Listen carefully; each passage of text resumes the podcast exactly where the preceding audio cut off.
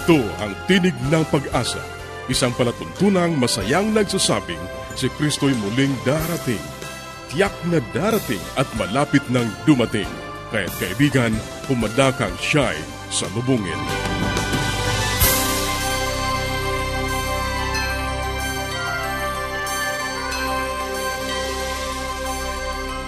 Ang programang ito ay inihahatid ng Adventist World Radio.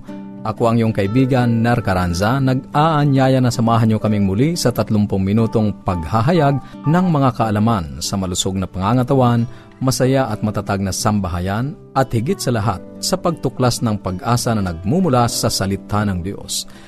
Binabati natin ang ating mga kababayan sa iba't ibang dako na naaabot ng ating programa. Salamat po sa inyong patuloy na pagsubaybay ang ating mga kaibigan diyan at tagapakinig sa bahagi ng Mindanao, ganun din po sa Visayas at maging ang ating mga kababayan sa labas ng ating bansa. Salamat sa inyong walang sawang pagsubaybay. Ang pagpapala ng Diyos ang patuloy ninyong maranasan. Sa mga hindi pa nakatatanggap ng mga aklat na ating ipinamimigay o kung nais ninyong mag-enroll sa ating Bible Correspondence Course, maaari kang sumulat sa Tinig ng Pag-asa, P.O. Box 401, Manila, Philippines. Tinig ng Pag-asa, P.O. Box 401, Manila, Philippines. O mag-email sa tinig at awr.org.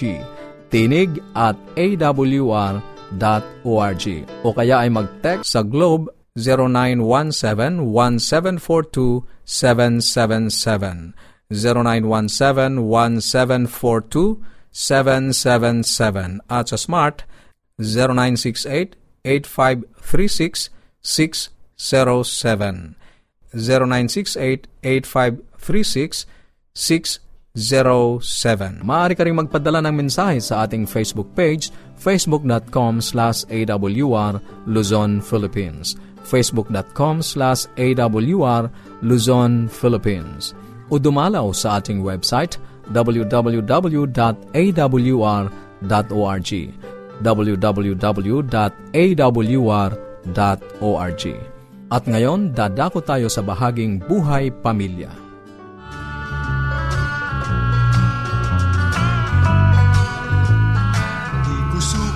Akalain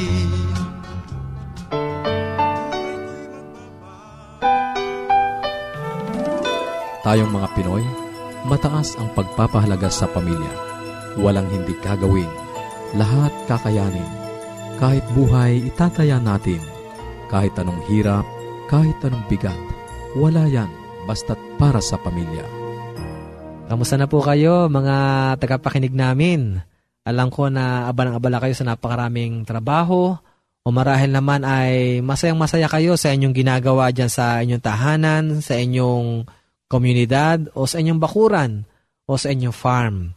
Ito po ang inyong lingkod si Kuya Ponch na laging pumupugay sa inyo na sana'y pagkapalain kayo ng Panginoon. Ngayon ay muli po tayong tatalakay ng isang napakagandang pagkatalakay at muling bibigyan natin ng importansya yung damdamin ng ating mga anak na kinakailangan ma-develop sa kanila. At nabanggit ko nga po na anger has to be acknowledged, Worry has to be acknowledged. At syempre, kinakailangan i-acknowledge din natin ang loneliness ng bata. Kung sakali lumapit po sa inyo ang inyong mga anak na puno ng kalungkutan, ano po, huwag niyo naman silang papagalitan at pagkasabihan. Huwag niyo naman sasabihin na ibinibigay ko na nga ang lahat ng bagay sa iyo. Nandyan na ang pera, nandyan na ang material na bagay, meron ka pang yaya, kompleto ang iyong appliances, tapos malulungkot ka pa? Eh, ano pang kailangan mo? Alam niyo po, ang kalungkutan kasi maraming pinanggagalingan yan eh. Minsan kasi iniisip natin mga magulang, porke naibigay na natin ang lahat ng bagay, ay masaya na ang ating mga anak. Porke naibigay natin ang kalang financial na pangailangan, masaya na ang ating mga anak. Nais ko rin pong maramdaman nyo mga magulang na ang pinanggagalingan ng kalungkutan ay multiple. Yan po ay merong multiple causes. Ano po? Posibleng yan ay galing sa isang uri ng relasyon, o posibleng yan galing sa isang kabiguan sa pag-aaral, posibleng yan ay galing sa tinatawag nating frustration sa isang expectation o need na hindi na ibigay. Kaya marami po yan eh. So, anong gagawin natin? Well, instead of pagalitan natin sila o pagsabihan natin sila, siguro mas maganda i-acknowledge natin, Anak, I know how you feel at this time. Pero maaari bang sabihin sa akin kung bakit ka malungkot? What makes you lonely? What makes you not happy? Ihayaan nyo sila magsalita, no? Kasi kinakailangan na i-verbalize din nila ang kanilang feelings, no? They need to express how they feel and what they feel. At syempre, pag na-express yun, magkakaroon tayo ng tinatawag nating contact sa inner emotion ng bata. At ma-address natin kung ano ang kanilang problema. Alam niyo mga magulang, alam ko po ang narandaman niyo rin sa oras na ito. Alam ko malungkot ang mapalayo sa mga anak. Alam ko kung bakit kayo nagbabarko, kung bakit kayo nandiyan sa Middle East, nandiyan kayo sa mga bansa na marahil ay hindi niyo pinangarap na puntahan pero dahil sa matinding pangailangan, mas pinili niyong puntahan yan, maibigay lamang ang pangailangan ng inyong mga anak, alam ko, malungkot din po kayo. And we'd like to acknowledge how you feel at this time. Alam niyo yung kalungkutan na yan, alam ko magkakaroon naman po ng bunga yan. Minsan nga lang po ang bunga niyan ay isa pang uri ng kalungkutan kasi nang mapahiwalay kayo, minsan doon pa nagkakaroon ng kasakit ang inyong mga anak o asawa. Minsan sa paghihiwalay, doon pa nagkakaroon ng problema. Pero alam niyo po, ang malungkot ay isang damdamin na alam ko ay ibinigay din sa atin ng Panginoon yan. Kay natural feeling yan. Ano po? Para bagang it's the nature's way para naman may express natin kung ano ang naramdam natin sa loob. Kasi kung hindi tayo mag express ng iba't ibang uri ng damdamin, minsan nagiging marahil napaka-awkward ng isang tao. Kaya nga kung ikaw ay malungkot, kapatid o kaibigan kung saan ka man naroon, ang Diyos ay nandyan handang sumuporta sa iyo. At kung sakali maramdaman ng bata na siya malungkot kasi malayo ka, at in-express niya sulat, Daddy, malungkot po ako kasi wala ka. Daddy, malungkot po ako kasi wala kayo ng birthday ko. Huwag niyo na pong sasagutin na, eh, binigyan naman kita ng pa-birthday ah. Binigyan naman kita ng pera ah. Hindi po yun ang kailangan ng bata. Sabihin niyo lang po, anak, alam ko, kaya ka malungkot kasi wala si daddy. Alam mo, malungkot din ako at nararamdaman ko ang kalungkutan mo. Basta na-acknowledge niyo po ang feelings ng bata, yung emotions ng bata o ng inyong asawa, malaki po ang may tutulong yan. Pero alam nyo, malaki minsan ang pagkukulang natin bilang magulang, malaki ang pagkukulang natin bilang asawa, minsan may behaviors of feelings na ina-express ang ating asawa, binabaliwala pa rin natin. At sana naman, pumasok din yung tinatawag na, syempre, unawaan, lumalago tayo pare-pareho, at syempre, ikaw naman ay may damdamin din. Kaya kaibigan, ang anxiety, ang anger, ang tinatawag nating uh, loneliness, yan lahat ay mga emotional feeling. Okay? Na kinakailangang i-recognize, i-acknowledge, at kinakailangan bigyan ng tamang concern. At syempre, hindi lamang basta acknowledge yan, tuturuan natin ang bata kung paano niya i-handle yan. Sana unawain natin ang personalidad ng miyembro ng isang pamilya. Muli, buwabati ng isang pamilyang maunlad para sa inyong lahat ang inyong lingkod, Kuya Ponch.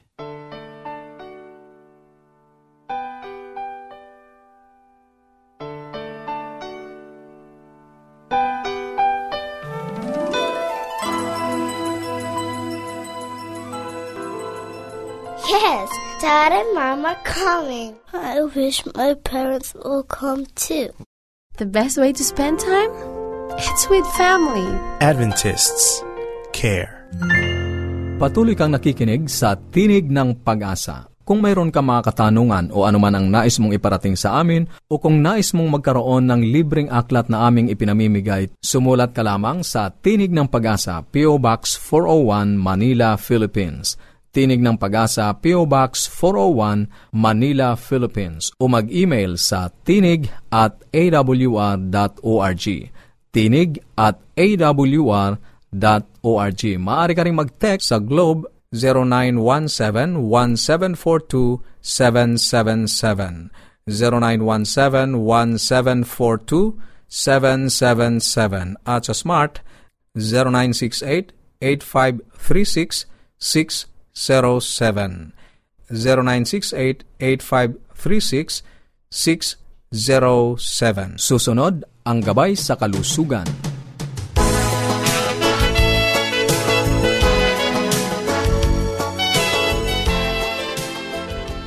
Isang magandang araw na naman po sa ating mga tagapakinig. Ako po ay nasisiyahan sapagkat meron na naman tayong opportunity na makapag-usap-usap sa Himpapawid. Ako po si Dr. Linda Limbarona ang inyong doktor sa Himpapawid. At nito pong nagdaang araw ay pinag-usapan natin ang tungkol sa urinary tract system or ang daanan ng ihe, kung paano ito na-form, kung paano nagpa-function ang ating mga bato. At inauna na po nating pinag-usapan nga ang ating kidneys or ang bato. Yan po ay composed of millions and millions of filtration system, no? At pinifilter po niyan ang mga waste products. Kung useful po yan sa katawan, kinoconserve niya. Kung hindi kailangan, ay itinatapon po niya. Gayon din ang electrolytes at saka ang tubig no, sa ating katawan. Pagka mainit ang panahon, kinoconserve niya ang water para hindi tayo ma-dehydrate at kung taglamig naman ay itinatapon niya. Gayon din kung mga pagkain natin ay maraming mga electrolytes, hindi natin kailangan ay isinasama din po yan ng ating kidney sa ihe. At ang isa po niyang major function din na hindi alam ng karamihan ay hormone production. Nagpo-produce po ito ng erythropoietin na nagbibigay ng signal sa ating bone marrow na mag-produce ng red blood cell no para pumula ang ating dugo. Kung sira po ang ating bato, ano po ang nangyayari? Tayo po'y namumutla wala na pong pampula ng dugo, anemic at kailangan salina ng dugo, gawa po ng walang erythropoietin. Ngayon, pag ang ihi po ay na-form na, nasala na, ay pumupunta na to sa ureter. So, dalawa po ang ating bato, no? magkabila, kaliwa, kanan, at paglabas niyan ay merong tubo. Kasi laki po yan ng isang uh, ball pen, mga ganyan po ang sukat niyan, or maaring mas maliit po. At yan po ay tinatawag natin na ureters. Hindi ko lang po na i-check no, kung ano ito sa Tagalog, ngunit ito po ay ang tubo na dinadaanan ng ihe galing sa bato patungo sa pantog. At ito po ay mahalaga rin. Alam nyo, pag ang isang tao na nagkaroon ng stone formation, ano, nagkaroon ng bato, parang buhangin, pagta nalaglag po yan, gustong lumabas patungo sa ating pantog, dyan po yan dadaan sa ureters. At nako, yan po ang nagkokos ng napakasakit na ang tao na nagkaroon ng bato na nahuhulog, sinasabi nila na gustong lumabas, ay namimilipit po yan sa sakit dahil kumbaga sumusuot po yan dyan sa small tubes na yan. Ano? Yan po ang importance ng ureter. Ngayon, pagka bumaba na po yung ihi, dumaan dyan sa ureter, sa dalawang tubong yan, yung ihi po ay nahuhulog naman sa bladder or tinatawag natin na pantog, no? Yan po yung nasa ating puso na pag tayo ay ihing-ihi na, dyan po natin nararamdaman na parang may urge tayo na umihi. Ang bladder po ay parang sisidlan po yan, ano? Parang goma na nag-e-expand. Pagka wala ng laman ay maliit lamang ito at pag unti-unting napupuno ng ihi ay nagbibigay na ng signal sa atin. Ano? Meron niyang mga muscles na nagko-control para huwag lumabas ang ihi. At pag na-stretch siya, nagbibigay ng signal sa ating brain at sinasabi na kailangang i-empty na ang bladder or kailangan bawasan na ang ating ihi. Kaya nararamdaman ninyo, gustong-gusto nyo nang pumunta sa banyo, no? At gaano karami naman pong ihe ang kayang dalhin yan. Alam nyo, nung kami ay nag-aaral pa sa college, ay may mga nursing student kaming mga kaibigan kasama namin sa dorm ay nagsasabi sila ng 699, 699, ano, hindi po namin alam kung ano yung 699. Yung pala ay napag-aralan po kasi nila nga sa kanilang subject na 700 ml or kulang-kulang ng tatlong baso. Marami na rin po yun, ano. 700 ml, kung maisip niyo yung mga soft drinks na tag 800 ml, so kulang-kulang ng isang bote ng soft drink ang kayang dalhin ng ating pantog. At pag yan po ay na-stretch na dyan, eh talagang yan ang pinaka limit niya at maaring hindi na makakayanan, ano? At talagang lalabas na yung ihi na yan. So, yung pala, yung mga kasama naming estudyante ay, ibig sabihin nun, ay punong-puno na ang kanilang pantog dahil 699 na daw ml or cc ang laman ng kanilang pantog dahil 700 ang maximum. Pero pag yan ay mga palagi ko mga isang baso pa lang ay or wala pa ay nararamdaman na natin yan. At kailangan hindi po tayo nagpipigil ng ihe. Alam niyo po ba kung bakit? Kasi pinagbabahayan po yan ng mga bakterya na nagkokos ng infection. So hanggang dyan na lang po muna tayo. No? Naubos na naman ang ating panahon. Huwag po kayong magsasawa ng pakikinig hanggang sa susunod. Itutuloy pa po natin yung ating pinag-uusapan. Maraming salamat po sa inyong lahat. Paging Dr. Rodriguez, you're needed at room 321. Dr. Rodriguez, Mrs. Martinez, room 321, please. kailangan na po nating i-dialysis ang asawa ninyo. New outlook and a healthy lifestyle makes a big difference.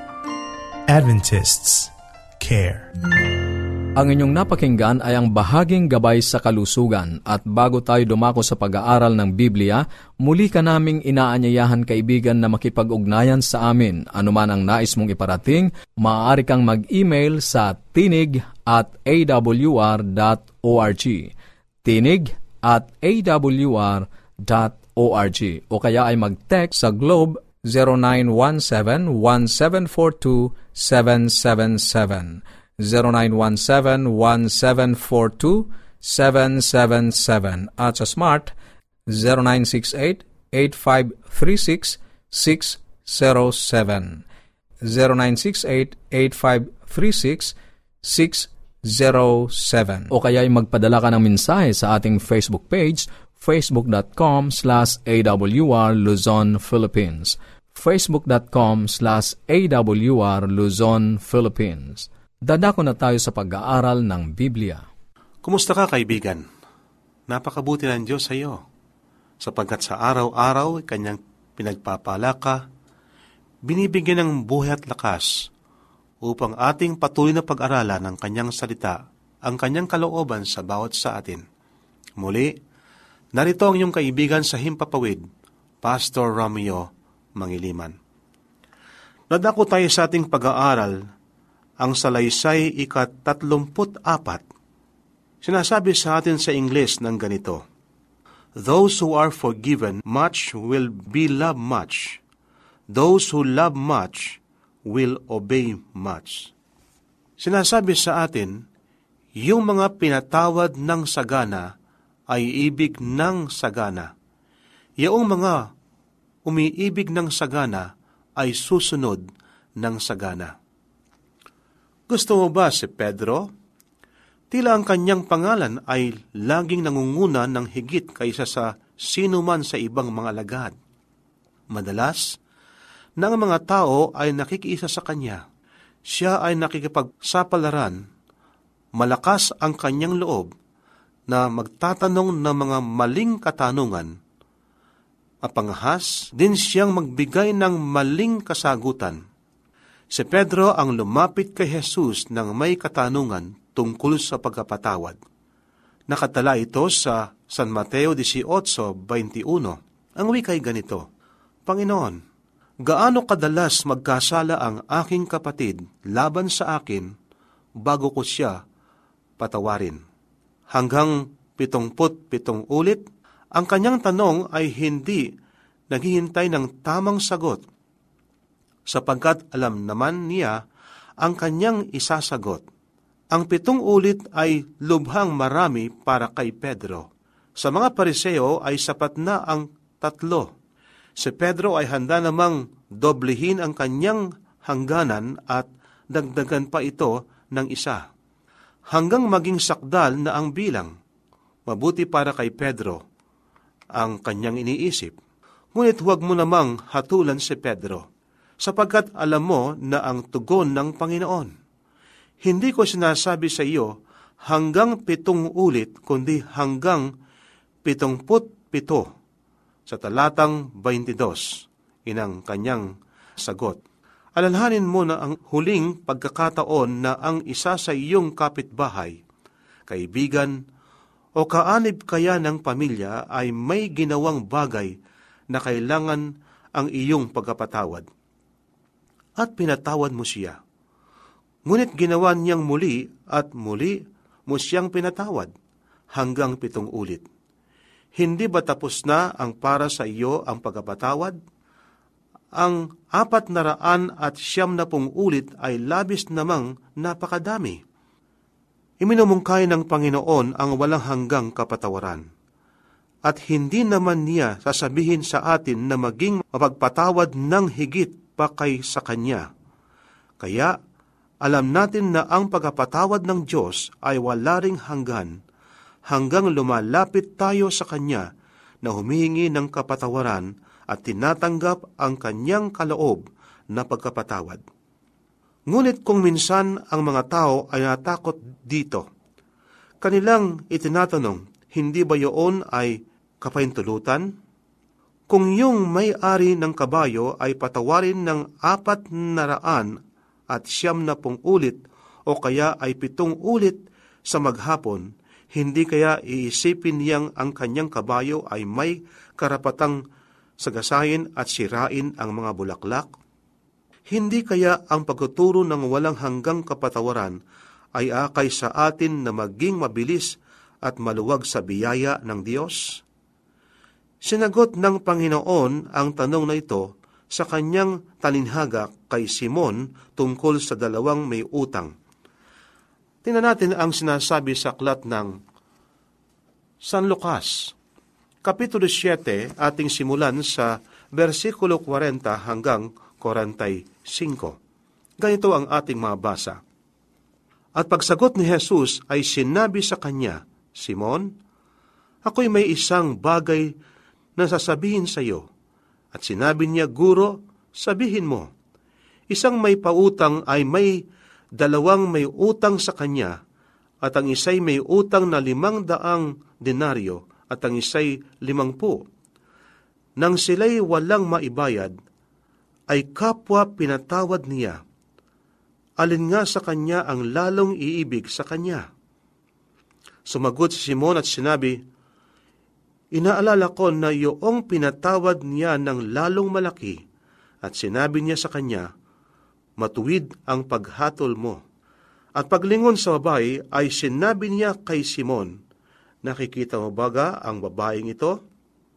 Pumasok ako sa iyong bahay hindi mo ako binigyan ng tubig na ukol sa aking mga paa.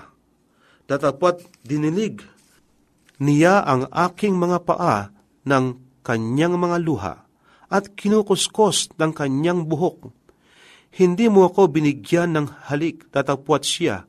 Buhat nang ako'y pumasok ay hindi humihinto ng paghalik sa aking mga paa. Hindi mo pinahiran ng langis ang aking ulo, datapot pinahiran niya ng ungwento ang aking mga paa. Kaya nga, sinasabi ko sa iyo, ipinatatawad ang kanyang maraming kasalanan sapagkat siya ay umibig ng malaki. Datapot sa pinapatawad ng kaunti ay kakaunti ang pag-ibig. Ating basahin hanggang sa 48 ang wika at sinabi niya sa babae, ipinatawad ang iyong mga kasalanan. Kaibigan, narito ang isang halimbawa ng pagkapatawad. Binanggit ng ating Panginoon kay Simon na isang ketungin. At naroon din si Maria Magdalena. Nadama ni Maria Magdalena ang pagkapatawad ng ating Diyos sa Kanya. Kaya naman gay na lamang ang Kanyang ginawang paglilingkod sa ating Diyos. Naglarawan sa atin ang pinatawad ng marami ito ay maglilingkod ng sagana at ng lubusan sa ating Panginoon at siya rin ay ibig sa ating Panginoon ng gayon na lamang. Sinasaya pa rin sa atin sa aklat ng Sang Juan, Kapitulo 14, versikulo 15. Kung ako'y inyong iniibig, tutuparin ninyo ang aking iniuutos. Sa makatwid, ang ating pagtupad sa utos ng ating Diyos ang basihan nito ay ang ating pag-ibig sa Kanya. Kaano ang iyong pag-ibig sa Kanya, kaibigan? Ang iyong pagtupad sa Kanyang mga utos ay nagpapakita sa atin kung gaano mo iniibig ang ating Panginoon. Subalit kung nadama natin kung gaano tayo pinatawad ng ating Diyos, ating maranasan ang gay na lamang na pagsunod sa Kanyang kalooban. Alam na ninyo ngayon Ang pagkapatawad ng Diyos ay walang hanggan, ngunit ito ay hindi nagkakaloob ng kapahintulutan sapagkat ang pinatawad ng sagana ay magmamahal ng sagana. Lalo kang umiibig, lalo ka namang susunod, gayon kadakila. Alam ng Panginoon ang kalagayan ng bawat kaluluwa. Maari mong sabihin, ako ay makasalanan, lubhang makasalanan maaring totoo. Ngunit kung lubha kang masama, lalong kailangan mo ang Panginoon, kaibigan. Hindi niya tinatakwil ang sinumang lumalapit na lumuluhang may pagisisi. Hindi niya sasabihin sa sinuman ang lahat ng maari niyang sabihin. Ngunit pinakikiusapan niya ang nanginginig na kaluluwa na magkaroon ng lakas ng loob. Malaya niyang patatawarin ang lahat na lumalapit sa Kanya para sa kapatawaran at pagkasauling muli. Kaibigan, ang Diyos ay handang magpatawad. Subalit, kinakailangan tayong lumapit sa Kanya. At sa ating paglapit sa Kanya, tayo ay Kanyang patatawarin at tatanggapin. Tayo'y malalangin. Mapagpala at dakila po naming Diyos, narito po ang inyong mga anak. Tumadalangin Patawarin po niyo kami sa lahat ng aming mga kasalanan. Gawin po kami, O Diyos, na karapat dapat sa inyo. Salamat po sa inyong pagkapatawad sa lahat ng aming mga kasalanan. Sa pangalan ng aming Panginoong Hesus. Amen. Maraming salamat sa iyong pakikinig. Kung mayroon kang mga katanungan o anuman ang nais mong iparating sa amin, maaari kang makipag-ugnayan sa pamamagitan ng panulat. Sumulat lamang sa Tinig ng Pag-asa, P.O. Box 401, Manila, Philippines. Tinig ng Pag-asa, P.O. Box 401, Manila, Philippines. Maaari ka rin mag-email sa tinig at awr.org. Tinig at awr.org o kaya ay mag-text sa Globe 0917-1742-777. 0917-1742-777 at sa Smart 0968-8536-607. 0968-8536-607. O magpadala ka ng mensahe sa ating Facebook page facebook.com slash awr Luzon, Philippines. facebook.com slash awr Luzon, Philippines. At para sa mga hindi napakinggang programa, dumalaw lamang sa ating website www.awr.org www.awr.org Ito pong muli ang iyong kaibigan, Ner Caranza, pansamantalang nagpapaalam at umaasa na muli tayo magtatagpo sa ganito pa ring oras at himpilan. Sa Roma 15.13, pagpalain kanawa ng Diyos ng pag-asa, ng buong kagalakan at kapayapaan.